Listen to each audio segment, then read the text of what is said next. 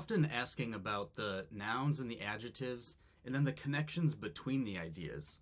So anytime I'm doing documentation or I'm a part of a documentation process, I'm really just clarifying what do you mean by that word?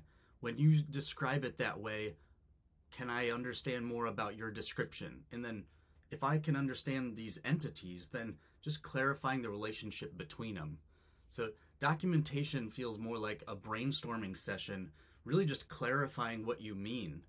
Because once I'm on the same page as you, now we can actually start to have the discussion of what we're talking about.